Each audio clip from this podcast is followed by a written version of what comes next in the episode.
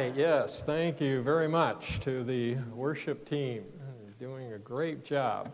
So, yes, today, Pentecost Sunday, and we think about the work of the Holy Spirit, uh, what He did 2,000 years ago, and what He continues to do uh, in many parts of the world today, uh, stirring in the hearts of people, drawing them uh, out of darkness into the marvelous light of Jesus Christ.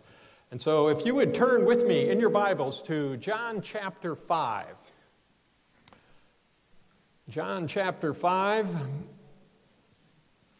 when we think about um, what the Lord Jesus was involved in. When Jesus walked this earth, he was keenly interested in what God was doing. Every day, he wanted to track what his heavenly Father was up to. He was intentional on a daily basis of uh, observing what it was that the Father was doing. And so I begin with John chapter 5, verse 8. Then Jesus said to him, Pick up your mat and walk. And at once the man was cured. He picked up his mat and walked. The day on which this took place was a Sabbath. And so the Jewish leaders said to the man who had been healed, It is the Sabbath. The law forbids you to carry your mat. But he replied, The man who made me well said to me, Pick up your mat and walk. So they asked him, Who is this fellow who told you to pick it up and walk? The man who was healed had no idea who it was, for Jesus had slipped away into the crowd that was there. Later, Jesus found him at the temple and said to him, See, you are well again. Stop sinning, or something worse may happen to you. The man went away and told the Jewish leaders that it was Jesus who had made him well. So, because Jesus was doing these things on the Sabbath, the Jewish leaders began to persecute him. In his defense, Jesus said to them, My Father is always working to this very day, and I too am working. For this reason, they tried all the more to kill him. Not only was he breaking the Sabbath, but he was even calling God his own Father, making himself equal with God. Jesus gave them this answer Very truly, I tell you, the Son can do nothing by himself. He can do only what he sees the Father doing. Because whatever the Father does, the Son also does. For the Father loves the Son and shows him all that he does. Yes, and he will show him even greater works than these, so that you will be amazed. For just as the Father raises the dead and gives them life, so even so the Son gives life to whom he is pleased to give it. Moreover, the Father judges no one, but has entrusted all judgment to the Son, that all may honor the Son just as they honor the Father. Whoever does not honor the Son does not honor the Father who sent him. And so, yes, Jesus says in John 5 19, I can do nothing precisely nothing on my own. I can only do what I see the Father doing. Every day during his three and a half year ministry on earth, Jesus was thinking about, praying about, pondering what it was the Father was doing and how he needed to fit into that. Every day he was mulling over what it was that the Father was doing and, and giving thought as to how he could best fit in with what his Father was doing. He did nothing on his own. He did only what he saw the Father doing. It was the modus operandi of Jesus while he was engaged in his three and a half year ministry. What is it that my Father is doing? Okay, now I see it. I see what the Father is doing, and so I'm going to join him. I'm going to work with him in what he is doing. A few examples. In uh, Luke chapter 7, we have uh, the story of the Roman centurion who sends some of the elders of the Jews to Jesus because he's very concerned about his servant who is deathly sick. He wanted Jesus to come and heal his servant. And so the elders of the Jew uh, added, Jesus, you really should seriously consider uh, this request of this Roman centurion because he's just an all around good guy. He's such a fine person that he built a synagogue for us Jews he loves our nation so much, he, he built this synagogue for us. And, and there's not many Roman centurions who will do something like that. So, so Jesus, you, you got to help him out. So Jesus goes toward the centurion's house. He's not far from his residence when the centurion sends friends out to meet Jesus. They say to him, uh, Jesus, the centurion says this I am not worthy for you to come to my house. But if you just say the word, my servant will be healed. Because I too am a man who has authority. I say to this one, go, and he goes, and this one, come, and he comes, and this one, do this, and he does it. And the scripture says Jesus was amazed, stunned when he heard it. This kind of faith this caliber of faith I haven't seen in all of Israel. Jesus immediately sensed that this was the Father at work. And so at that moment, the servant was healed. Next chapter, Luke 8. We have the story of the woman with the issue of blood. For 12 long years, she had this bleeding problem. She desperately wants to be healed.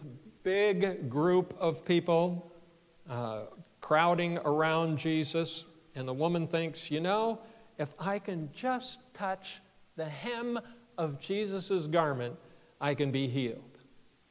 And so she, she weaves her way through the crowd and slips by this person on the, on the right and, and slides by that person, inches by that, and gets really close to Jesus and then uh, reaches down and touches the hem of, her, hem of his garment, uh, feels herself being healed, and then she quickly disappears back into the crowd.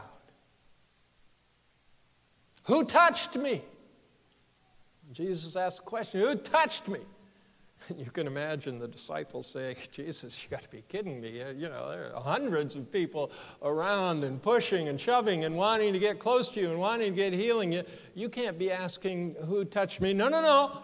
I felt dunamis, power going out from me. And then the woman realizes that She's not going to be able to get away with her uh, miracle done under the radar in secret. She comes forward, she tells her story, and Jesus says, Daughter, your faith has healed you. Go in peace. Now, in that situation, also, Jesus knew that his father was doing something because that was a passive miracle. Jesus himself was not actively involved in healing that woman. It was the Father that healed that person. And Jesus knew, he felt power going out from him. And so he knew that there was a story behind it. And so he wanted to find out the story of what the Father was doing. Third example Syrophoenician woman Matthew chapter 15. Jesus was tired. He had been ministering to many people in Gennesaret, and he wanted to get off by himself. The scripture says that he and his disciples withdrew to the region of Tyre and Sidon. He wasn't looking for any ministry opportunities. He wanted some rest and or a prayer retreat away from the crowds. But then all of a sudden this woman shows up crying out, "Lord, son of David, have mercy on me. My daughter is suffering terribly from demon possession." Jesus does not answer her a word. It was a cold response. But this woman was persistent. And so the disciples say, Jesus, send her away. She keeps crying out after us. But then Jesus' next response is very cold, colder than winter in Saskatchewan. He says, I was sent only to the lost sheep of the house of Israel. And so I'm not ministering to any Canaanites or Syrophoenicians or any other people group. I'm focused on the lost sheep of the house of Israel, just Jews. And so this serves as a notice to all others sorry, Gentiles, don't come looking to me for a miracle.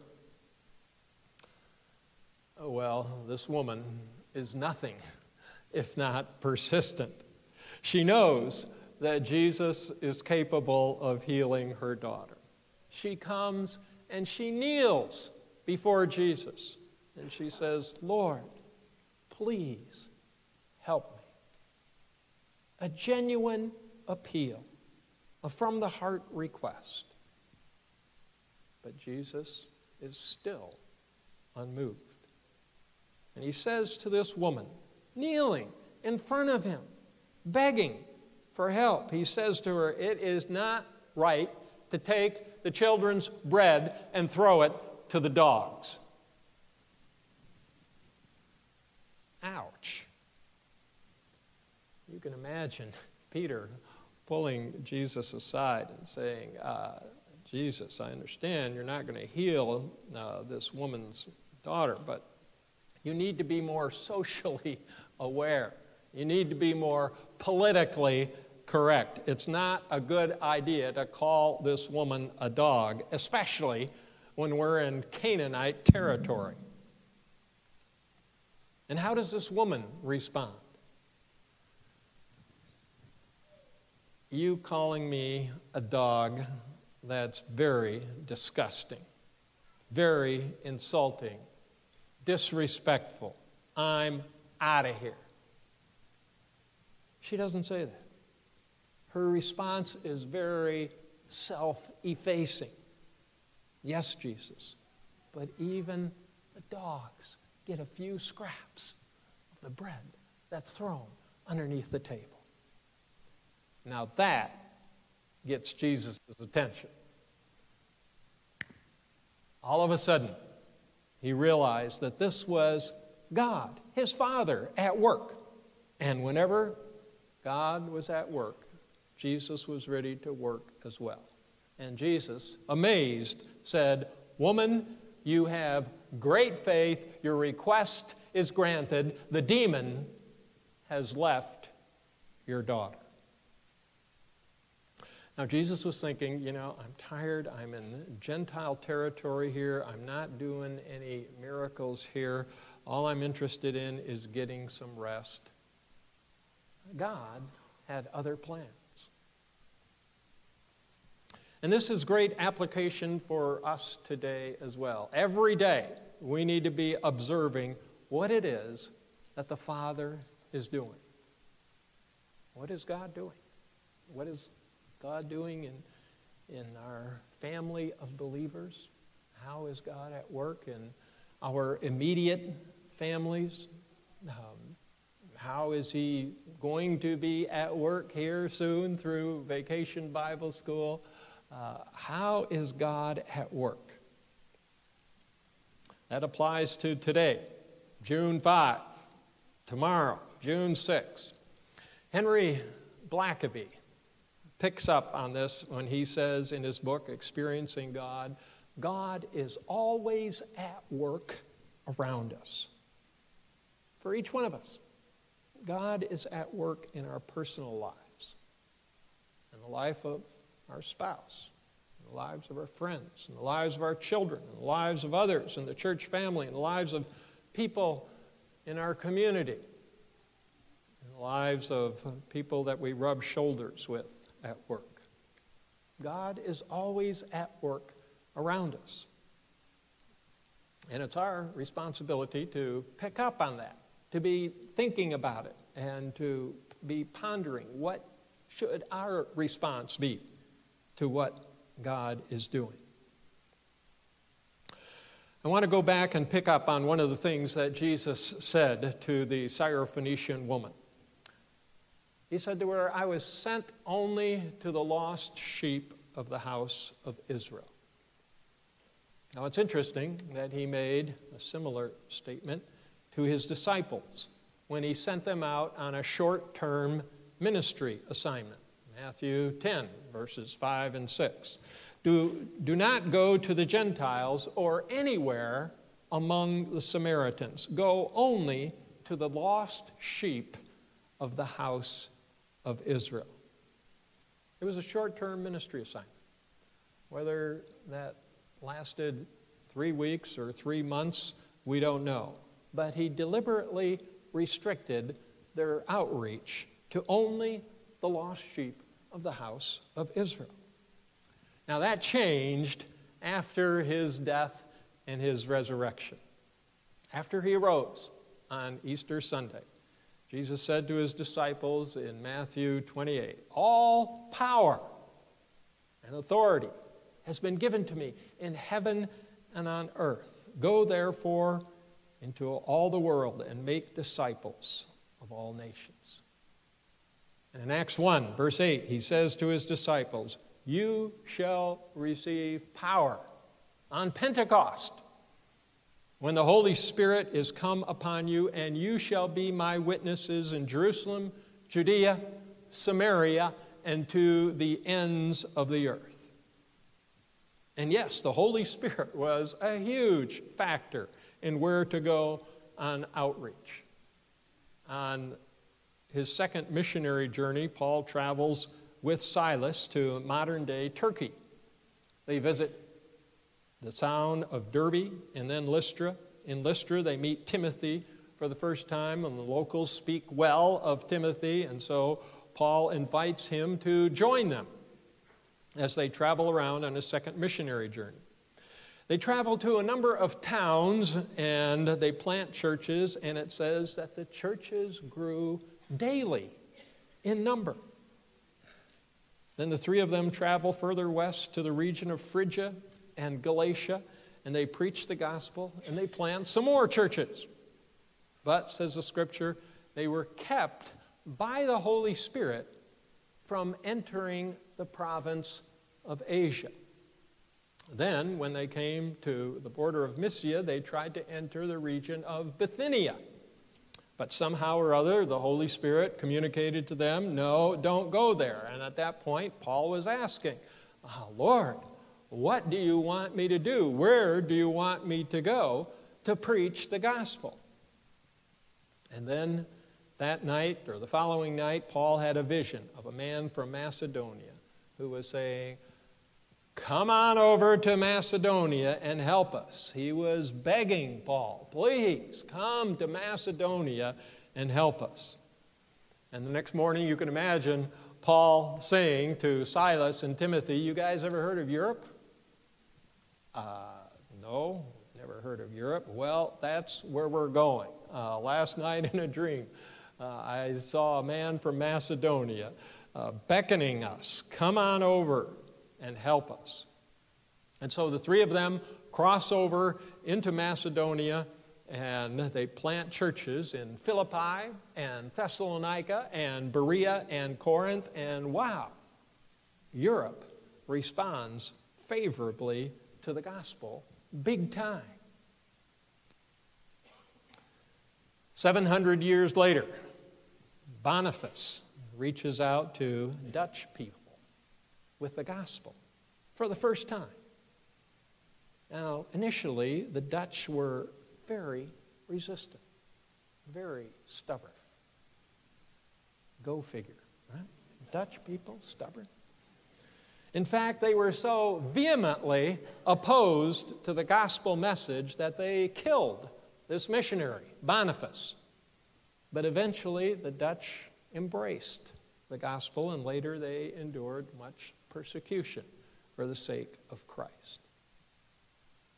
Now, it's interesting that Paul, Silas, Timothy had to seek the leading of the Spirit. Holy Spirit, where do you want us to go next? What do you want us to do next? And the Holy Spirit somehow or other communicated to Paul and the others that they were not to go to the province of Asia. They were not to go to the region of Bithynia. And so, for one or two or three days, they just stayed put, wondering where they were to go next. They were perplexed. And then Paul has this vision of the man from Macedonia, inviting them to come on over and help. And so, yes, it takes thinking, it takes prayer, it takes pondering to respond to the leading of the Spirit.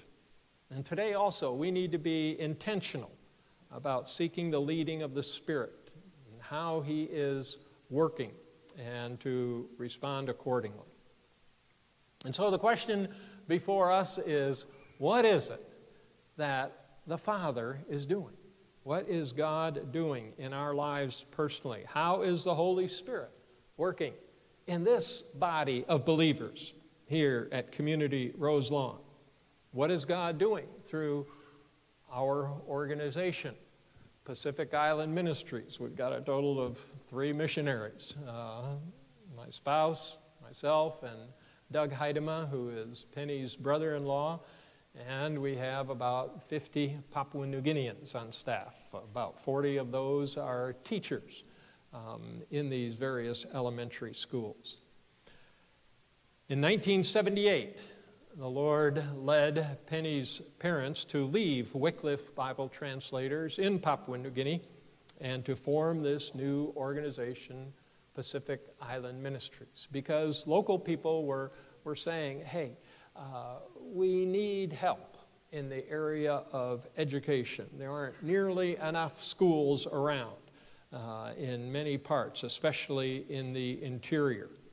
And so uh, please give us some help with respect to education in the English language and, uh, and or in the Melanesian Pidgin language.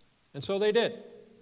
They got an elementary school started in Ambunti uh, Neil and Martha's daughter, Leah, was just married then, uh, newly married to Doug and Heidema. The, Doug Heidema, they joined Neil and Martha in 1978.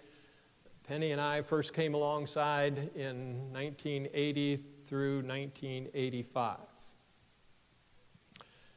In October of 2018, by that time, Penny's parents had both passed away. They were aged 90 and 92. And so now it's just the three of us uh, that were left. Now, back in 2006, I heard about a new program in Papua New Guinea in the public schools, religious education, uh, mandated for all the public schools in PNG. And so now, uh, as I speak now, there are some seven books that have been written by PIM staff people that are currently being used for religious education in the public high schools. And with more and more high schools in PNG looking into this every year, exploring the possibilities. And it's amazing what the Lord is doing. Um, so, meanwhile, we're working with the principals. Uh, we do a lot of traveling around the country and meet with the principals of the biggest high schools, and we show them the books, and so then they consider whether to be using these books for religious education. It's amazing how God has used uh, the Holy Spirit in the Christian Reformed Church, especially when we think about uh, international missions. Think about the work in Nigeria, in Africa, of Christian Reformed World Missions, now known as Resonate. Um, I talked with uh, Ruth Veldkamp here a couple of years ago on how the Lord has used uh, Christian Reform World Missions. Um, 101 years ago, in 1921, Johanna Veenstra began her work in eastern Nigeria among the Hausa speaking people. And about how many people now are worshiping among the Hausa? The figure is well over 100,000 people. And then there's a Tiv speaking church. It was started by the Reformed Church of South Africa some 70 or 80 years ago. And then the 1960s came along, and the apartheid that had been practiced in South Africa uh, was no longer appreciated at all by the people of Nigeria. And so the Tiv Church in Nigeria said goodbye to the Reformed Church of South Africa and instead invited Christian Reformed World Missions to work with them. And so the church among the Tiv uh, has grown rapidly, so by at least 100,000. And then, thirdly, Ruth Veldkamp herself worked in Nigeria, initially with the Tiv and then with the Imani body of believers. And now that group has grown so that it is well over 100,000 people. And so, uh, what the Lord has been doing through uh, Christian Reform World Missions in Nigeria uh, exceeds the size of the Christian Reformed Church in North America. In Revelation 3, verse 8, Jesus says to the church in Philadelphia, I have set before you an open door that no one can shut. And I believe that he's saying the same thing to the church in Papua New Guinea today and in many parts of the world where there's a terrific response to the gospel. I have set before you an open door that no one can shut. And please pray for us that we would walk through that open door so that the lives of many high school students in PNG can be impacted. Father God, we come before you this day. We are thankful that we have been called by you and we, we have found life in the person of Jesus Christ. We thank you for the work of your Holy Spirit and how that Holy Spirit brought about transformation back 2,000 years ago while Paul and Silas and Timothy traveled throughout uh, areas of Asia Minor and Europe and for the churches that were planted. We thank you how that Holy Spirit is working in marvelous ways today, whether areas in Latin America or in Africa or in Asia or in Papua New Guinea, we thank you for the response to the gospel. Thank you for the role that uh, we can play as a body of believers here at Community Roselawn. And so we pray, Lord, that you would use the upcoming Vacation Bible School Lord, as we reach out to those in the community. And uh, yes, thank you for the support of missions on this church, and whether it's outreach in Zambia or Papua New Guinea or other places. Uh, we pray that you would build your kingdom here. We pray in the name of our Lord Jesus Christ. Amen.